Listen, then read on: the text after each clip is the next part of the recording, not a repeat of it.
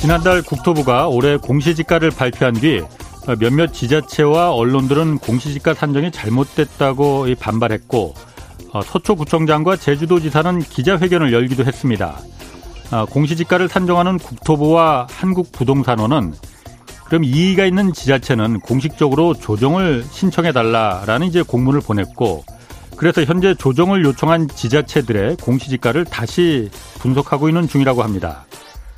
그런데 이 국토부에 물어봤더니 세종시와 노원구, 송파구 이 세 곳만 구체적인 아파트 단지들을 적시하면서 여긴 공시지가가 너무 높게 나왔으니까 이거 다시 산정해 달라 이렇게 공식적으로 신청을 해왔다고 합니다. 세 곳만요. 그래서 반발이 심했던 지자체 왜 공식 요청을 그럼 안 했는지 물어봤습니다. 답변은 한국부동산원 직원을 만나서 공문이 아닌 구두로 이 지자체의 의견을 말하고 자료도 건넸다. 그런데 오늘 확인해 보니까 의견 제출을 하지 않은 것으로 돼 있어서 추가로 공문으로 다시 제출하겠다라는 해명이었습니다. 재산권이 걸린 문제인데 잘못 산정된 부분이 있다고 판단되면 기자회견도 필요하지만 구체적으로 조사를 해서 공식적으로 정정을 요구하는 게 우선입니다. 세종시와 노원구, 송파구처럼 말이죠. 올해 공시지가는 이달 말 확정돼서 공시될 예정입니다. 안녕하십니까. 경제와 정의를 다잡는 홍반장, KBS 기자 홍사원입니다. 홍사원의 경제쇼 출발하겠습니다. 유튜브 오늘도 함께 갑시다.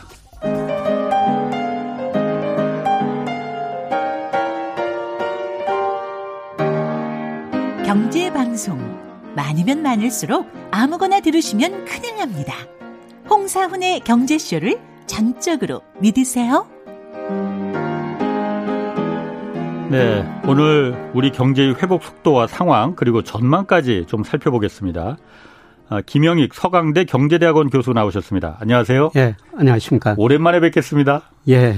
제가 이거 경제쇼 처음 맡았을 때 그때 이제 뵀었는데 예, 그대로 계속 이 방송만 듣고 있습니다. 자주 좀 나와 주십시오. 네. 예. 자, 그 세계 경제 회복이 지금 그 점진적으로 뭐 미국은 굉장히 빨리 진행되고 있다고 해요. 그런데 네. 예. 세계 경제 회복이 우리한테 중요한 이유가 우리가 수출이 워낙 그 차지하는 비중이 크니까 예. 세계 경제 회복이 그래서 중요한 거 아닙니까? 예, 그렇죠. 세계 경제 회복 지금 어떤 정도 상태입니까? 한마디로 V자형 회복이라고 보시면 될 것 같습니다. 그 정도예요? 예. 어. 그 IMF가 세계 경제 전망을 하는 게 가장 신뢰가 있는데요. 예. 작년에 세계 경제가 마이너스 3.3% 성장했어요. 마이너스 네, 예. 예. 3.3%이 의미가 뭐냐면은 1930년대 대공황 이후 가장 마이너스 폭이 컸었습니다. 아, 그 정도였나요? 예. 대공황 때 막 보다도 예, 그 이후로요. 아, 그 이후로. 예. 어. 근데 IMF가 계속 경제 전망 전망치를 상향 조정하고 있는데요. 예. 뭐 최근에 전망했습니다. 올해 6% 전망하고 있습니다. 전 세계. 예. 그리고 예. 내년에 4.4% 성장할 음. 것이다. 네. 올해는 이제 기저효과 때문에 예. 높을 수밖에 없죠. 그렇죠. 근데 내년에 4% 넘게 성장한다는 것은 음. 2000년 이후 지난 20년간 세계 경제 성장이 평균 3.1%였거든요. 예. 과거 평균보다 내년에도 높은 성장을 할 것이다. 어. 이렇게 높은 성장한 거는 두 나라 때문에 그렇죠. 두 나라. 예. 저 미국이 세계 GDP의 25% 차지하고 있고요. 예. 중국이 17%, 예. 두 나라가 42% 차지하고 있습니다. 요즘 뭐 그 두 나라 미국, 중국 두 나라 얘기 빼놓으면 뭐 뉴스가 예. 없습니다. 예. 그런데 오늘 그 중국 1분기 경제 성장률 발표가 됐습니다만은 18.3% 전년 동기 대비예요. 이야, 18.3%. 예. 뭐 예. 물론 그 기저효과지만은 그렇다 분기별로 보면은 가장 높은 성장률이죠. 예. 예, 그야말로 V자형 회복이라고 볼 수가 있습니다. 예. 어. 그럼 장기적으로 보면 IMF에서 얼마 전에 그, 그 각국의 이제 경제 성장률 전망치 내놓고 했잖아요. 예, 예. 근데 미국을 6.4% 정도까지 그 전망을 했더라고요. 예, 예. 그래서 어쩌, 어쩌면은 중국 정부는 아, 뭐 IMF나 이런 데서는 뭐 8%뭐 이 정도 성장할 거다라고 하지만은 예, 예. 중국 정부는 공식적으로 6%를 굉장히 보수적으로 잡았어요. 좀 예. 몸을 사리는 건지 뭔지 모르지만은 그래서 일각에서는 아, 정말 몇십 년 만에 미국의 성장률이 중국을 지금 추월하는 거 아니냐 이런 네. 분석도 내놓더라고요. 예. 뭐 중국 정부는 그렇게 좀 보수적으로 잡았는데요. 예. 대부분 뭐 IMF도 8% 대부분 음. IB들도 올해 중국 경제가 8% 이상 성장할 거라고 보고 있습니다. 네, 그래서 음. 중국 정부가 좀 보수적으로 잡은 것 같고요. 예. 역시 그 미국보다는 계속 그 높은 성장을 아. 할 거라고 보고 있는데요. 예. 근데 이런 측면에서 보면은 작년에 그 중국 GDP가 미국 GDP를 사상 처음으로 70%를 넘었더라고요. 70%. 예, 예. 과거에 일본이 예, 뭐 그 비슷한 수준 한번 어. 간 적이 있었어요. 예. 예, 1995년 수준이었습니다. 그리고 일본이 어려워졌는데요. 예. 예, 그 뒤로 처음으로 중국이 미국 GDP의 70%가 된 나라가 됐고요. 근데 이런 추세로 가면은 아, 뭐 2029년, 2030년 가면은 중국 GDP가 미국 GDP를 앞서게 될 것이다. 예. 뭐 이런 전망도 나오고 있죠. 지금 뭐 그런 전망도 가능하겠지만 조금 전에 김 교수님께서 말씀하신 거는 일본이 과거에 그렇게 70% 갔다가 예. 다시 어려워졌다고 하셨잖아요. 예. 중국도 그렇게 될 가능성도 있는 거 아니에요? 지금 한, 한참 지금 미국이 그렇게 될까봐 뒤집어질까봐 예. 지금 계속 뭐 기술력도 그 여러 가지 어떤 경제 패권 전쟁을 예. 누구는 걸 가치적 가치 경쟁이라고도 하던데 예. 하여튼 중국을 계속 견제하고 있는 거잖아요. 예. 과거 일본한테 그랬듯이 예. 그렇게 될 가능성은 없는 거예요? 근데 그 가능성은 좀 낮아 보이는데요. 어. 예. 지금 뭐 미중 패권 전쟁의 본질은 미국 GDP가 중국 GDP를 뭐 2029년 30년간 뭐 밑돌 것이다. 이게 예. 좀큰 본질 중에 하나고요. 그렇죠. 어. 예, 그런데 일본이 그렇게 잘 나가다가 아, 일본 GDP가 95년에 예. 한 17%가 세계 GDP에서 차지하는 비율이 넘었었어요. 예. 근데 최근에 6%로 떨어졌는데요. 예. 예, 그거는 미국 때문에 그랬거든요. 어. 85년 9월에 플라자 합의라고 있었어요. 그렇죠. 아, 있었죠. 예, 그때 일본은 정말 잘 나갔었죠. 환율을 강제로 예, 미국이 예.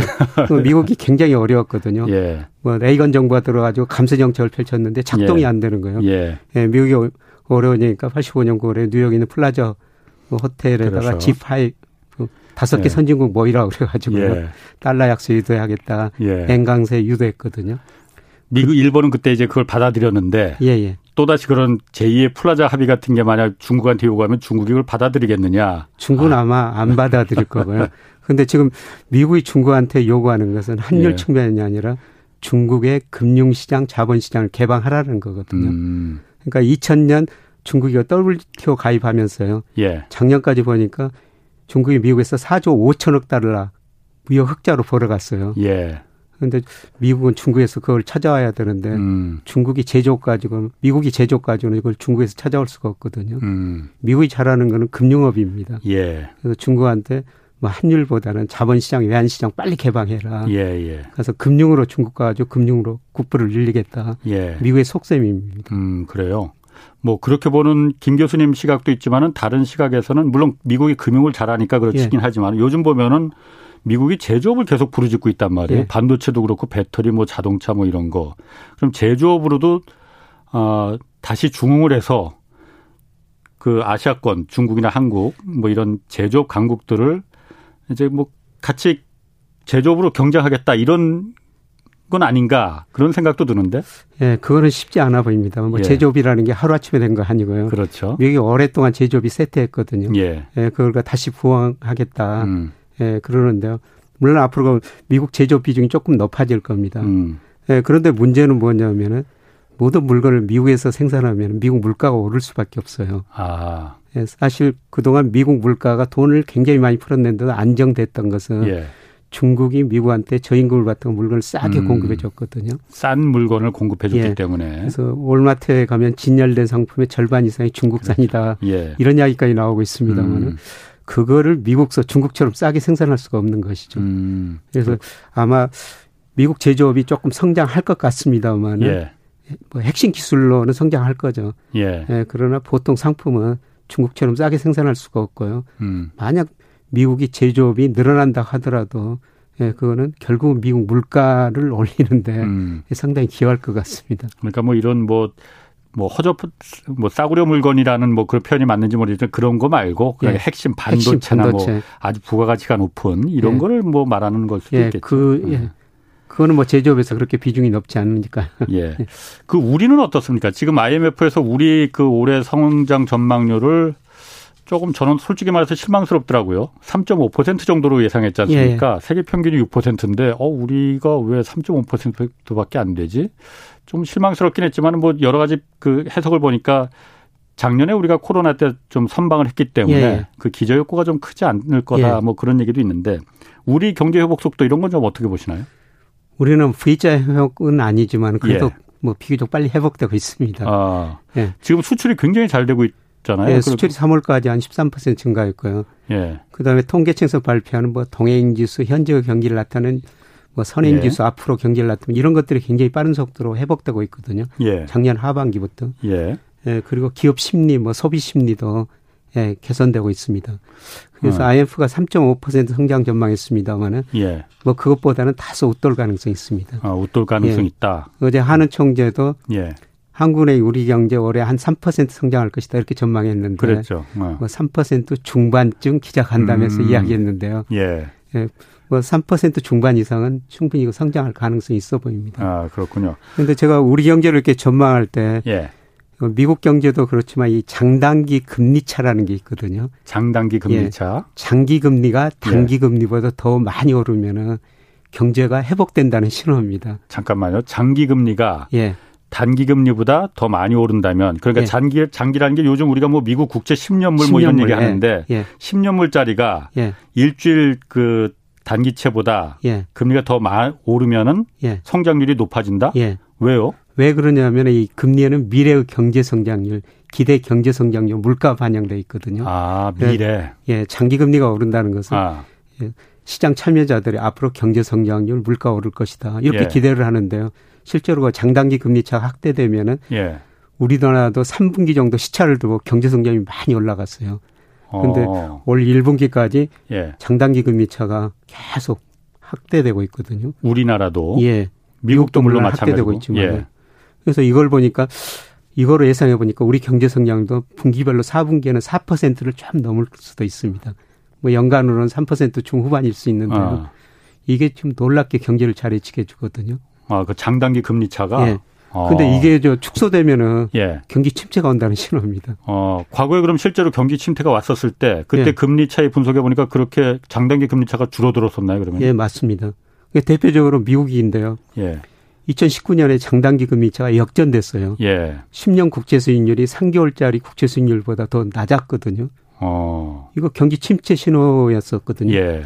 근데 2019년에 경제가 너무 좋으니까 어. 사람들이 이번에는 다르다 그랬는데 예. 물론 2020년에 코로나가 가지고 경기 침체가 일어났습니다만 어. 그 코로나를 그 미리서 장단기 금리차가 예측해 줬습니다. 그래요. 예, 그런데 이거에 미국이나 우리나라 지금 계속 확대되고 있고요. 예. 그래서 이거를 보면은 최소한 뭐 올 연말까지 내년까지는 전 세계적으로 뭐 미국 우리나라 경제 성장 다 올라갈 것이다. 음. 이렇게 전망해 볼 수가 있습니다.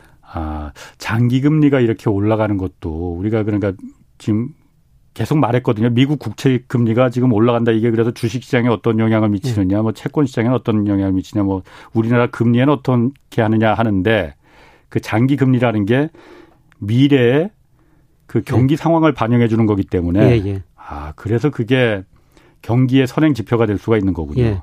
일반적으로 저 시장 금리라고 그러는데 거기는 예. 시장 금리는 경제 성장률 플러스 물가 상승률이다. 음, 예, 예. 예, 그래서 그렇죠. 장기 금리가 오른다는 것은 앞으로 경제 성장률 혹은 물가 상승률이 올라갈 거다. 물론 경기가 좋아지니까 물가도 음. 올라가죠. 그렇군요. 그러면은 그러면 궁금합니다. 예. 한국도 장단기 금리 차가 이렇게 높아서 아 커서 이제 경기가 회복되는 신호가 막 보이고 있고 예. 실제로 수출도 1분기 수출이 지금 역대 사상 최대치라고 하거든요. 예, 예. 수출도 이렇게 잘 되는데 예. 경상수지 흑자도 지금 뭐 거의 80%. 1년째 지금 예. 이어가고 있고 예. 그런데 우리 주가는 지금 3천 오늘 3,200을 잠깐 코스피가 넘겼다고는 하는데 다시 예.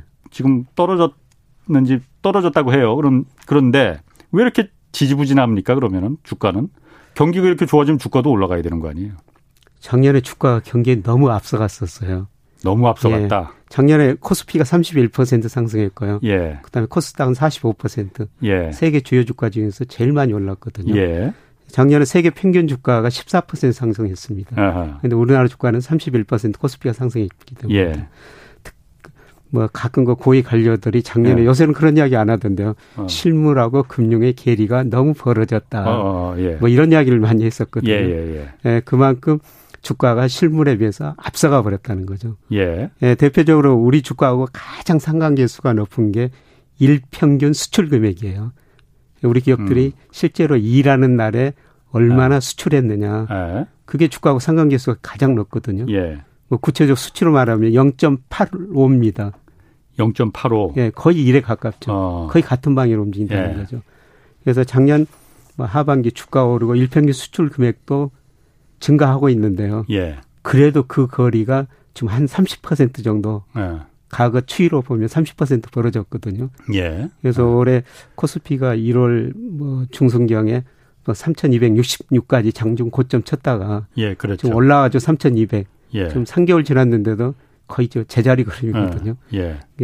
주가하고 실물하고 금융은 너무 괴리가 벌어졌기 때문에 작년에 주가는 예. 실물이 따라오기를 기다리는 겁니다. 주가는 실물이 따라오길 기다리고 예, 있었다. 예. 제자리 걸음하면서요. 그러면은 지금 실물이 따라왔습니까? 안 따라왔습니까? 아직 더 따라와야 되는 거예요? 따라오기는 따라오는데 예. 아직도 더 빨리 따라와야 됩니다.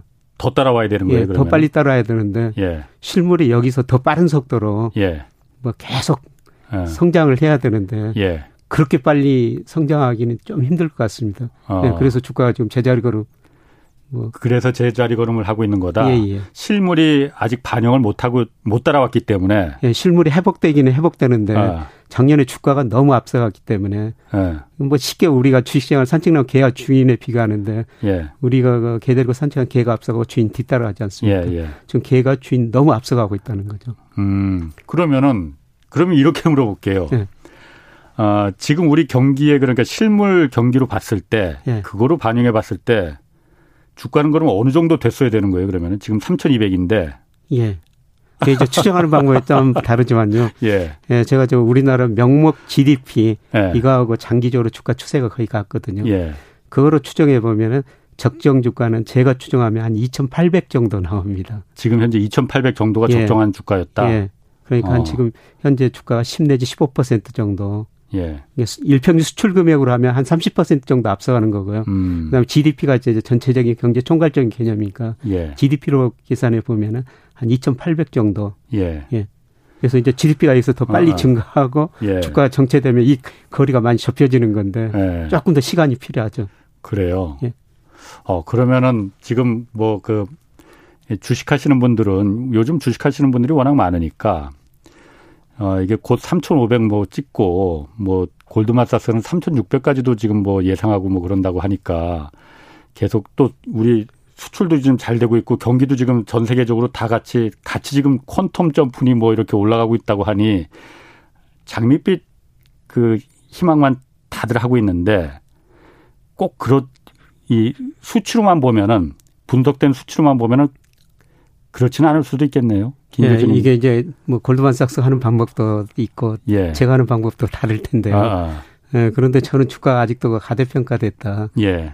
뭐 시간의 문제지 언젠가는 3,500 가겠죠. 예. 예, 그런데 저는 뭐 적정 주가 한 2,800 정도 될 거라고 보고 있고요. 예.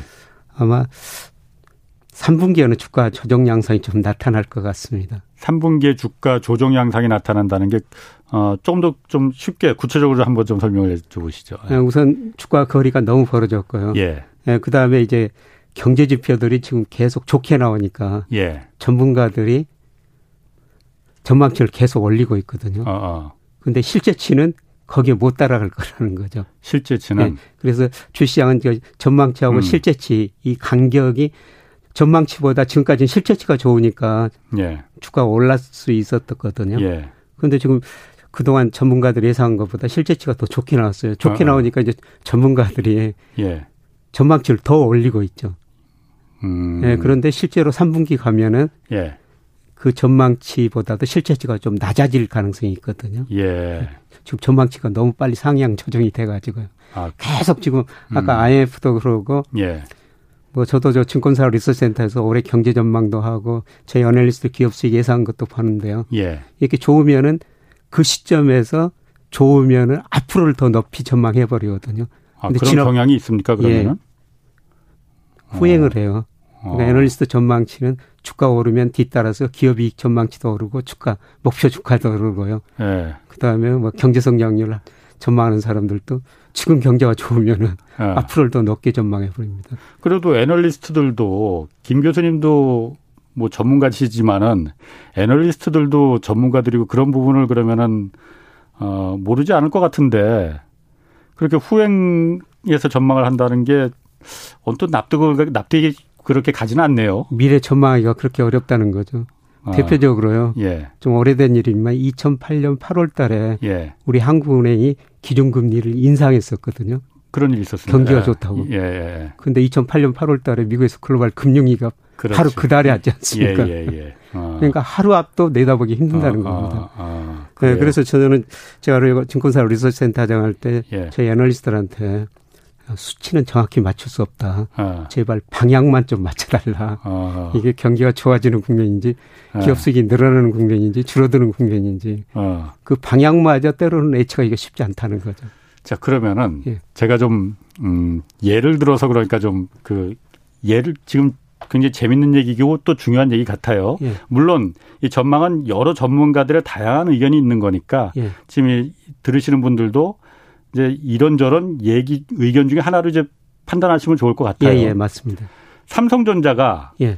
지금 그 오늘도 한 200원 조금 내려갔던데 예. 계속 그 8만 원대에서 계속 지지부진하게 그냥 간단 말이에요. 예. 그런데 어머 뭐 바이든 대통령도 화상회의에 반도체 회의한다고 초청하고 그게 초청이 삼성전자한테 좋은 건지 나쁜 건지는 모르겠으나 어쨌든 반도체가 이렇게 막 그 호황이고 막 수요가 너도나도 이제 러브콜을 하고 예. 그러는데 삼성전자 주가가 그걸 8만 원에서 계속 멈춰 있는 거는 말씀하신 지금 말씀하시는 그런 이유도 들어 있는 겁니까? 그러면? 예. 그 삼성전자 주가가 1월 중순경에 9만 6천 원까지 장중 고점을 치고 예. 지금 뭐 8만 4천 원 안팎에서 움직이고 있는데요. 예. 어, 우리 저 투자자들 삼성전자 많이 샀어가지고 좀 기다리고 있다고 생각하는데요. 예. 근데 아주 장기적으로 보면 좋습니다. 예. 예, 그런데 단기적으로 예. 뭐 한 3개월 이 정도 1년 뭐 이 정도를 내다보면요. 예. 예, 저는 좀 더 조정을 거치리라 보고 있습니다. 아. 예, 주가라는 건 미래의 기업이 이걸 반영해 해버리거든요. 예. 그러니까 삼성전자가 9만 6천 원 갔을 때 지금 말씀하신 그런 좋은 것들을 저는 거의 다 반영해버렸을 것이다. 아. 그래서 지금도 뭐 삼성전자 애널리스트 전망치 보면 기업이 계속 늘어나고 예, 그다음에 목표 주가도 뭐 10만 원 이상이 많거든요. 예. 그 기, 증, 증권사들 기대 수익 적정 주가 기대 주가 이건 10만 원 다. 예, 거의 다 그래요. 넘습니다. 예. 예, 그런데 내년에 한번 생각해 보자는 거죠. 예. 내년에도 삼성전자가 그만큼 이익을 많이 낼 것인가? 지금 애널리스트 전망치는 올해보다 내년 더 많이 낸다. 예. 이렇게 전망하는데요. 예. 근데 일부 시장 참가자들은 삼성전자 반도체 수요가 내년으로 그렇게 늘어날까? 대표적으로 가전제품, 뭐 여러 가지 전자제품인데요. 예, 코로나 때문에 집에 있으니까 예. 그거를 뭐 TV도 사고 다 아. 바꾸고 뭐 저도 최근에 그 노트북도 좋은 거로 새 거로 음, 바꿨거든요. 예. 예. 근데 이런 거 한 번 바꿔놓으면은 예. 뭐 몇 내구재 년 있기 가죠. 때문에 몇 년 써야 되거든요. 예. 그러니까 이미 바꿀 만큼 바꿔버렸다. 예. 그러면 내년 가가지고 코로나 진정되면 사람들이 집에 안 있고 어. 밖으로 나갈 것이다. 어. 그러면 전자제품 덜 살 것이다. 그럼 어. 전자제품 뭐한 애입니다만은 많은 반도체가 들어가는데 반도체 수요도 줄어들 것이다. 예. 이런 우려도 일부 시장에서 있다는 거죠. 예, 그래서 음. 지금 뭐 올라간다 음. 그런 일부 우려도 있으면서 주가가 좀 조정을 좀 보이고 있습니다. 예. 그래서 저는 이 우려가 아직 가시지 않았다고 생각하고 있습니다. 그래요. 그럼 3분기 올해 3분기가 그러면 그 교수님 판단하시기에는 3분기가 중요한 어떤 그 포인트가 시점이 되는 거예요? 올해? 예, 저는 3분기에는 조금 뭐 쉽게 말씀하면 주식을 좀 싸게 살 수 있는 기회도 될 수 있을 것이다. 음. 이렇게 생각하는데요. 예. 뭐 그 이유는 아까 말씀드린 것처럼 지금 전망치가 너무 낙관적이다. 실제치는 예. 그만큼 못 나올 수가 있다. 예. 그다음에 미국 금리가 뭐 작년에 10년짜리 0.5% 최근 0, 1.7%까지 올라갔다가 어제는 1.5%로 내려갔어요. 떨어졌어요. 예. 그런데 어제 미국 경제 지표 굉장히 좋게 나왔거든요. 예. 예. 특히 소매 판매 예. 전년 동월 대비 30% 넘게 나왔습니다. 예, 그렇죠. 예, 그럼에도 불구하고 금리가 떨어졌던 거는 음. 연준이 계속 국채를 사줄 것이다 그런 예. 기대인데요. 예. 예, 그런데 아마 지금 3월 물가가 미국 소비자 물가 2.6% 전문가 예상보다 조금 높게 나왔습니다만은 특히 4월에서 어 6월 뭐 기저 효과로요. 예. 이 2분기에는 4% 근접할 거거든요. 소비자 물가가 예, 소비자 물가 상승률이 지금 이, 어, 3월에 2.4%였는데 3월에 2.6%. 2.6%였네. 예, 예, 어. 예. 그런데 그게 4%까지 올라갈 예, 거다. 예. 그 정도 올라갈 것이라고 저도 보고 있고 일부 전문가들이 그렇게 보고 있습니다. 물론 다- 이게 이제 음, 일시적일 것인가? 예, 작년 음. 코로나 때문에 작년 2분기 물가가 마이너스였거든요. 예. 뭐 기저 효과도 아. 있지만은 뭐 물가가 4% 근접하면 금리가 한 번 더 뛸 수가 있거든요. 예. 예, 그러면은 예, 금리가 1.7% 올라가는 과정에서 미국 주식시장이 주춤거렸습니다만은 그렇게 되면 미국 금리가 한 2%까지도 올라갈 수가 있다는 거죠. 원래 그 연준이 미국에서 그 물가 상승률을 감내할 수 있는 수준을 적정한 통화 정책 기준을 2.0%라고 제가 한 거로 기억하고 있는데요. 예. 근데 만약 4% 정도까지 물가가 올라간다면은 연준이 시장 금리가 아니고 기준 금리 자체도 뭐 안 올린다고 말은 했지만은 손댈 가능성이 있는 거 아니에요? 그 정도면 기준금리는 아마 안 올릴 겁니다. 4%까지 물가가 올라가더라도 그 연준이가 평균 물가 목표제라고 그러지 않습니까? 그동안 2% 밑돌았어요. 예. 아 연평균으로 음. 예, 따지면 평균으로 따지면 그리고 연준은 이게 일시적일 것이다. 우선은 그렇게 음. 판단하고 있습니다. 예. 또뭐 청와정책 당국자 입장에서는 예. 파월 연준 원장도 확인해야 되겠다. 음, 확인하고 난 다음에 음. 정말 인플레가 발생하면 그 후에서 금리를 인상하거든요. 근데 기존 금리는 안 올릴 텐데 아마 시장 금리는 오를 수가 있다는 것이죠. 그럼 어쨌든 그 시점이 한 올해 3분기가 될 것이다. 예, 저는 그렇게 보고 아? 그래서 있고요. 그때 아까 뭐 그 표현을 그렇게 하시지만 주식을 싸게 살 수 있는 시점이 한 번 올 것이다. 3분기에. 예, 예. 어. 그 그리고 말은 다시 말하면 3분기까지 훅 떨어질 가능성이 있다는 얘기네요. 예, 저는 좀 조정이 조금 깊어질 수도 있다. 예, 음. 물론 그 제 전망이고요. 아, 예, 물론입니다. 어, 저- 아, 흔히들 그 주식시장에서는 미친 사람이 없다. 이런 이야기까지 나오거든요. 아, 저번에도 그 얘기 하셨어요. 다저 보는 어. 사람마다 가격이 다 다른 거예요. 그래서 아. 가격이 형성되고 그러는데 이거는 제 생각이고요. 예. 예, 그런 거에 뭐 저는 주가를 뭐 통계 기법으로 여러 가지 모델 음. 가지고 예측해 보는데요. 예. 예, 3분기는 별로 안 좋게 나옵니다. 그렇군요. 그, 저, 청취자 질문 몇 번 좀 받아볼게요. 1호님이 그럼 미국의 적정 지수는 얼마 정도라고 보시나요? 가치는 어느 정도 상대적인 것 같은데요. 라고 좀 물어보셨고요. KT 주님이 교수님 하반기 미국 주식시장 전망은 그럼 어떻게 보시나요? 궁금합니다. 이렇게 물- 물어보셨네요. 예, 저는 미국 주가도 좀 거품이라고 할- 보- 보거든요. 예. 예, 제가 좀 미국의 산업 생산, 소매 판매, 그다음에 고용 이게 네. 미국의 대표적인 실물 경제 지표예요. 이거로 평가해 보니까 예. 뭐 어제 데이터들 산업 생산, 소매 판매 데이터가 나왔었거든요. 그걸 예. 로 평가해 보니까 S&P 500 기준으로 한 20% 정도 가대평가돼 있어요. 음, 예. 20%좀 거품이더라. 예, 예. 아, 예, 그리고 예, 저는 그 미국 증시를 보면서 예. 미국 가계가 금융자산 중 주식 비중이 50.4%거든요. 작년 말이 현재. 올해 아마 주가가 올랐기 때문에 더 올라갔을 거예요. 미국의 그러니까 개인 민간 그 가게에서 예. 주식으로 갖고 있는 비중이 한 50% 정도 된다. 예. 미국은 원래 많이 갖고 있습니다. 사람들이 주식을. 예, 많이 가지고 있지만은 과거 예. 보면은 50%가 되면은 꼭 주가 상당 기간 조정을 보였거든요. 아, 예, 그 의미는 가계 자산 중에서 주식 비중이 50% 넘었다는 건 가계가 그만큼 주식을 많이 가지고 있든지 아니면 주가가 많이 올랐다는 겁니다. 아, 근데 꼭 50% 근접하면은 예, 주가가 많이 조정을 보였어요. 예. 음. 그래서 저는 미국 주식 비중도 지금 적극적으로 늘릴 때가 아니라 조금씩 좀 지켜보면서 좀 신중하게 비중이 높다면 예. 조금 줄였다가 좀 대응하셔도 괜찮을 것 같습니다.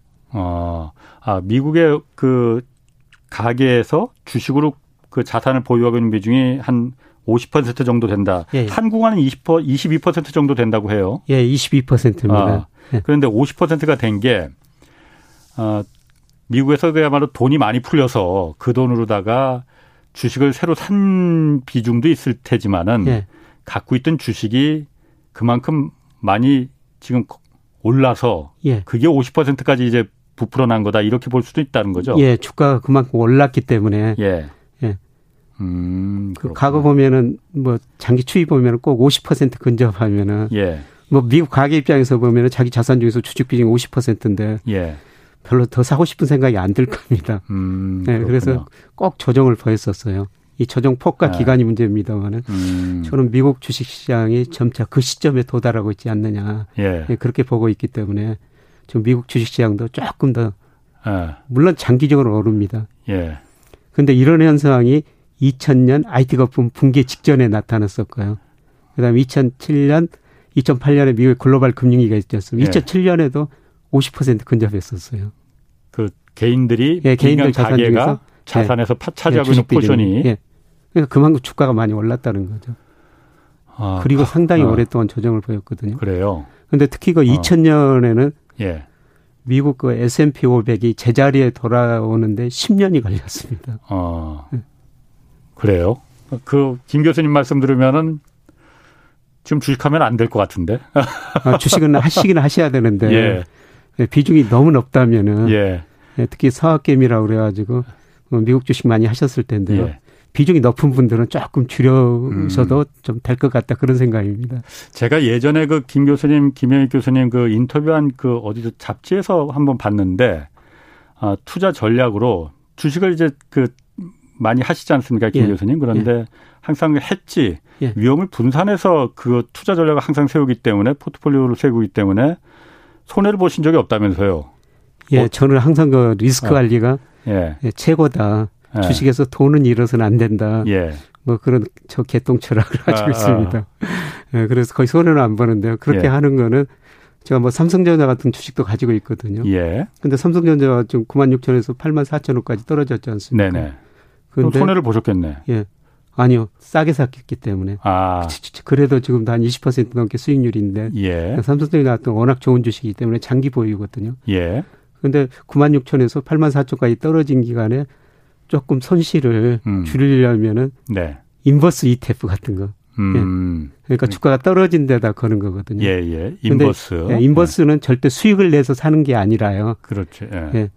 주가가 혹시라도 떨어졌을 때 음, 손실폭을 최소화하기 위해서 그걸 해지하기 위해서. 예, 예, 아, 그래서 최근에 저는 그 말씀드렸으면 3분기 주가 좀 조정 보일 것 같다고 말씀드렸습니다. 예.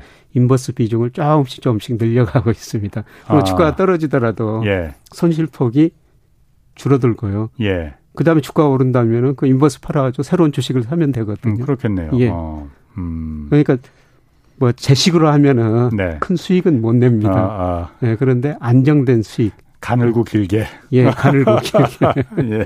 예, 그런데 사실 저 은행에다 이거 하면 지금 금방 금리가 1%도 안 된대요. 예. 예, 저는 뭐 그 10% 안팎 매년 그 정도 수익을 내니까 알겠습니다. 저기 그 질문들이 많이 들어오는데요. 음, 4233님이 그 3분기에 주식시장 조정이 만약 들어온다면은 금값은 어떤 영향을 받을까요? 이렇게 물어보셨네. 예, 금값은 지금 그동안 많이 떨어져 가지고 조금 예. 반등할 것 같습니다. 어, 예, 금값은 뭐가 결정하냐면 실질 금리가 결정을 해요. 네. 예, 미국 국제 10년물하고 소비자 물가 상승률. 그런데 소비자 물가가 아마 2분기에는 4% 안팎 할 거라고 말씀을 드렸습니다만은 음, 예, 금리는 뭐 1.7에서 한 2% 조금 더 덜 오를 거거든요. 예. 예, 그러면 실질 금리는 마이너스 폭이 커져 버리는 거예요. 그렇죠. 예. 어, 근데 실질 그렇죠. 금리가 이렇게 하락할 때는 예. 금값은 반등을 했거든요. 어. 예, 그래서 금값은 좀 반등하리라 보고 있습니다. 그러니까 실질 금리가 이렇게 마이너스 손에 마이너스가 된다면은 예. 오히려 돈을 갖고 있으면은 손해니까 예. 그래서 가치가 변하지 않는 금에다가 그렇죠. 안전 자산에 이렇게 투자한다는 게 예, 예. 이제 정설이지 예. 않습니까? 예. 그러니까 금값은 괜찮을 거라 이거죠. 예, 그러니까. 저는 금값은 좀 오르라 보고 있습니다. 아. 예. 그리고 또 어, 이거는 교수님이 답변하실 수 있는 건지 아닌지 모르겠습니다. 3447님하고 71727님이 비트코인은 이거 어떻게 생각하시는지 알고 싶습니다. 그러니까 비트코인 지금 워낙 뭐 많이 뭐 보니까 6천만 원, 7천만 원 뭐 한다고 하는데 이거는 어떻게 생각하시는지 알고 싶다고 물어봤는데 이 부분도 교수님이 답변하실 수가 있는 건가요? 예, 비트코인은 뭐 거품은 거품인데요. 예. 그 거품이 발생했다고 항상 꺼지는 건 아니거든요. 예. 근데 그동안 비트코인 투자 수단이 있는데 요새 예. 부분적으로 좀 거래 수단으로 좀 사용하고 있습니다. 예. 여러 저 기업에서 예. 뭐 테슬라에서 비트코인 받고 자동차를 팔겠다, 스타벅스에서 예. 이걸로 커피 받겠다, 예. 뭐 이런 식으로 거래 수단으로 사용되니까 좀 더 올라갈 여지가 있고요. 예. 예, 그 다음에 뭐 주시장이 조정을 받으면은 예. 오히려 비트코인 수요는 더 늘어날 수도 있어요. 그쪽으로 간다. 예.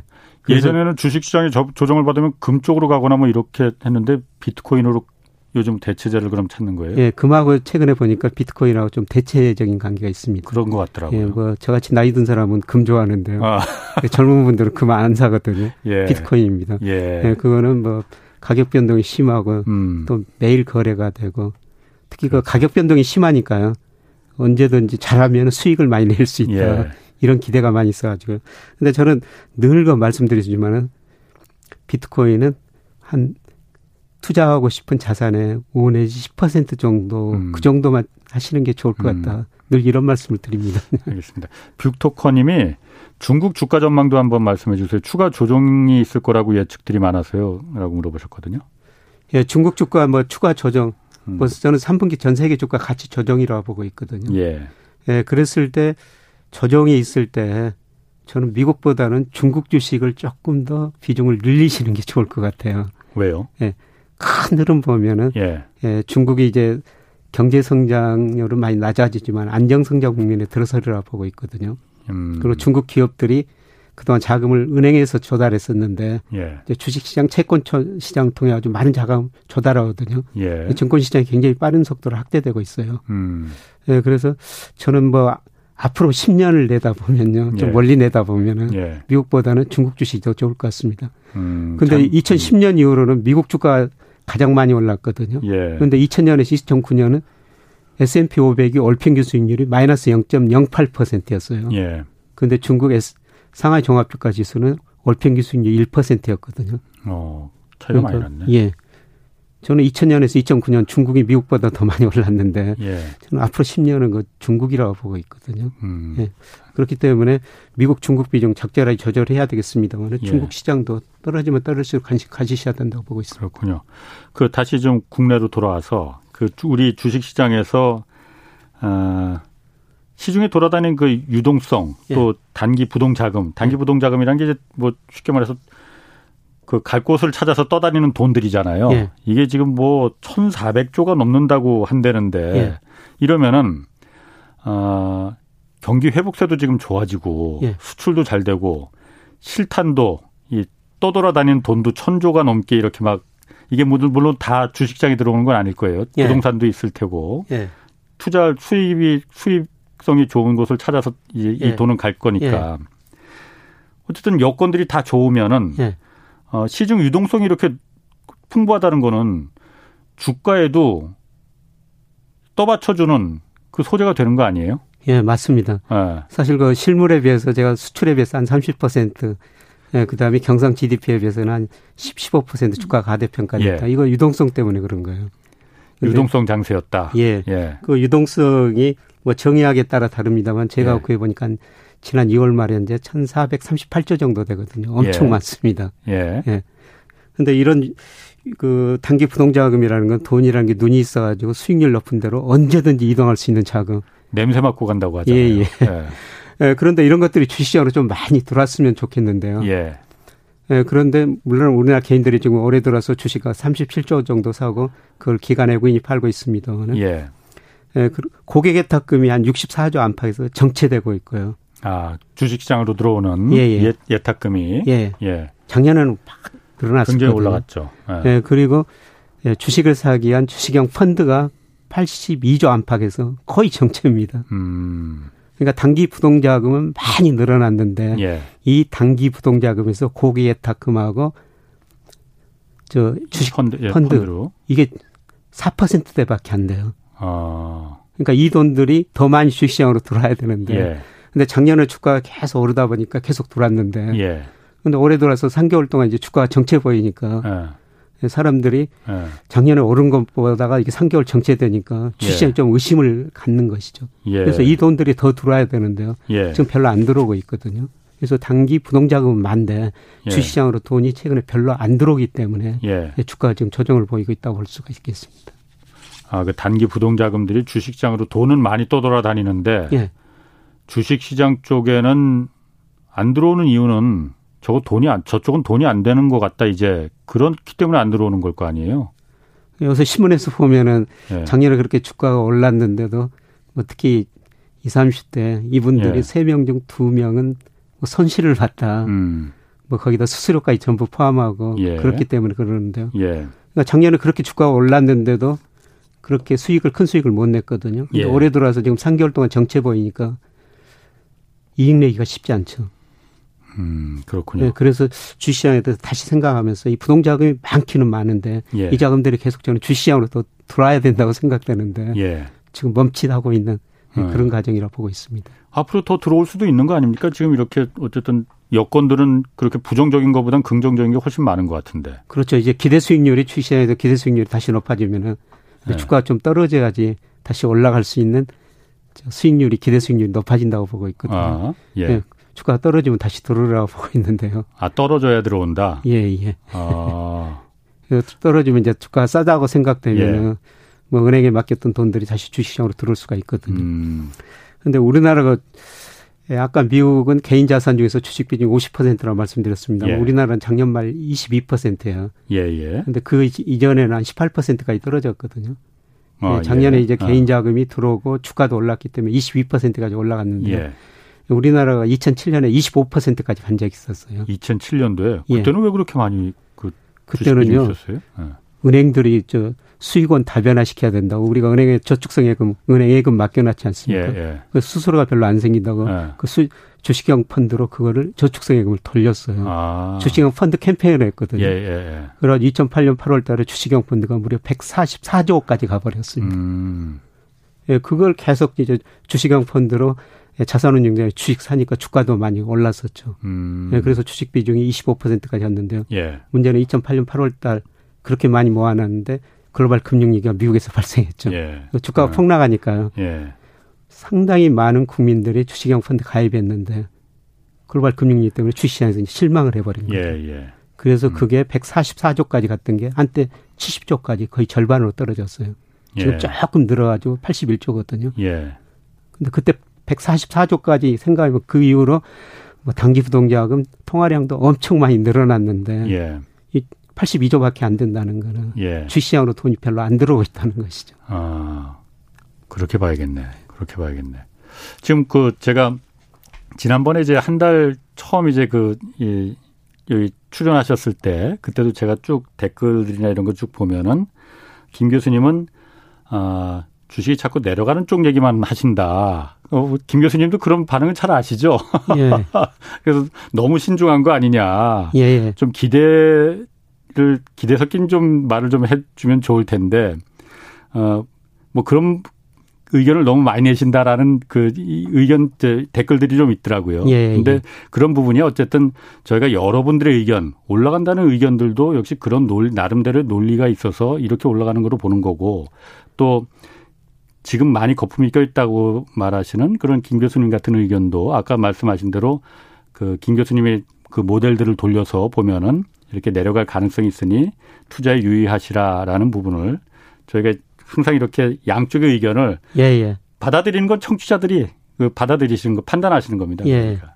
그래서 여러분 견해 드시고 판단하시고요. 예, 사실 저는 저 주시장에서 돈은 지켜야 된다. 예.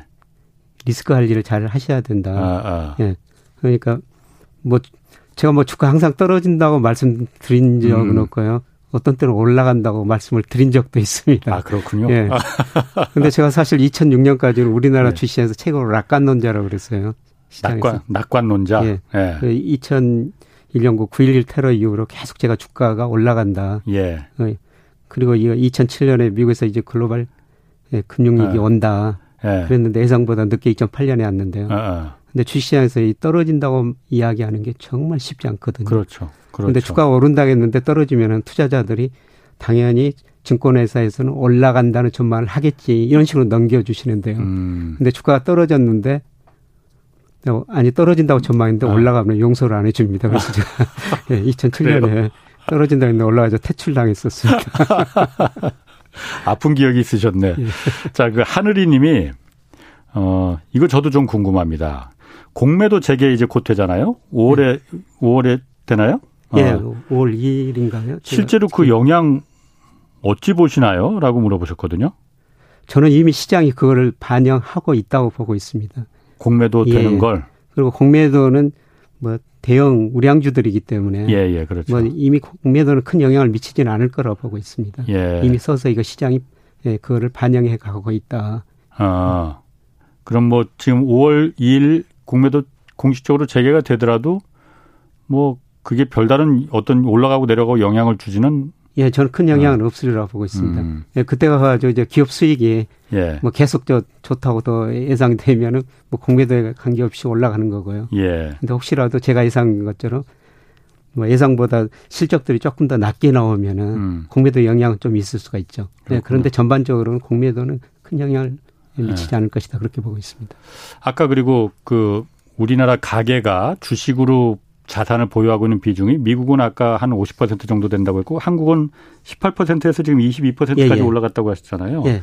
이게 그러면은 그 다른 나라하고 비교하면은 일본은 뭐 한 10% 조금 넘는다고 그러더니 우리보다 작다고 하던데 다른 나라하고 비교하면은 이게 좀 어, 어떻습니까? 우리가 좀 높게 갖고 있는 건지 낮게 갖고 있는 건지 예. 그 판단을 좀 할 수가 있을까요?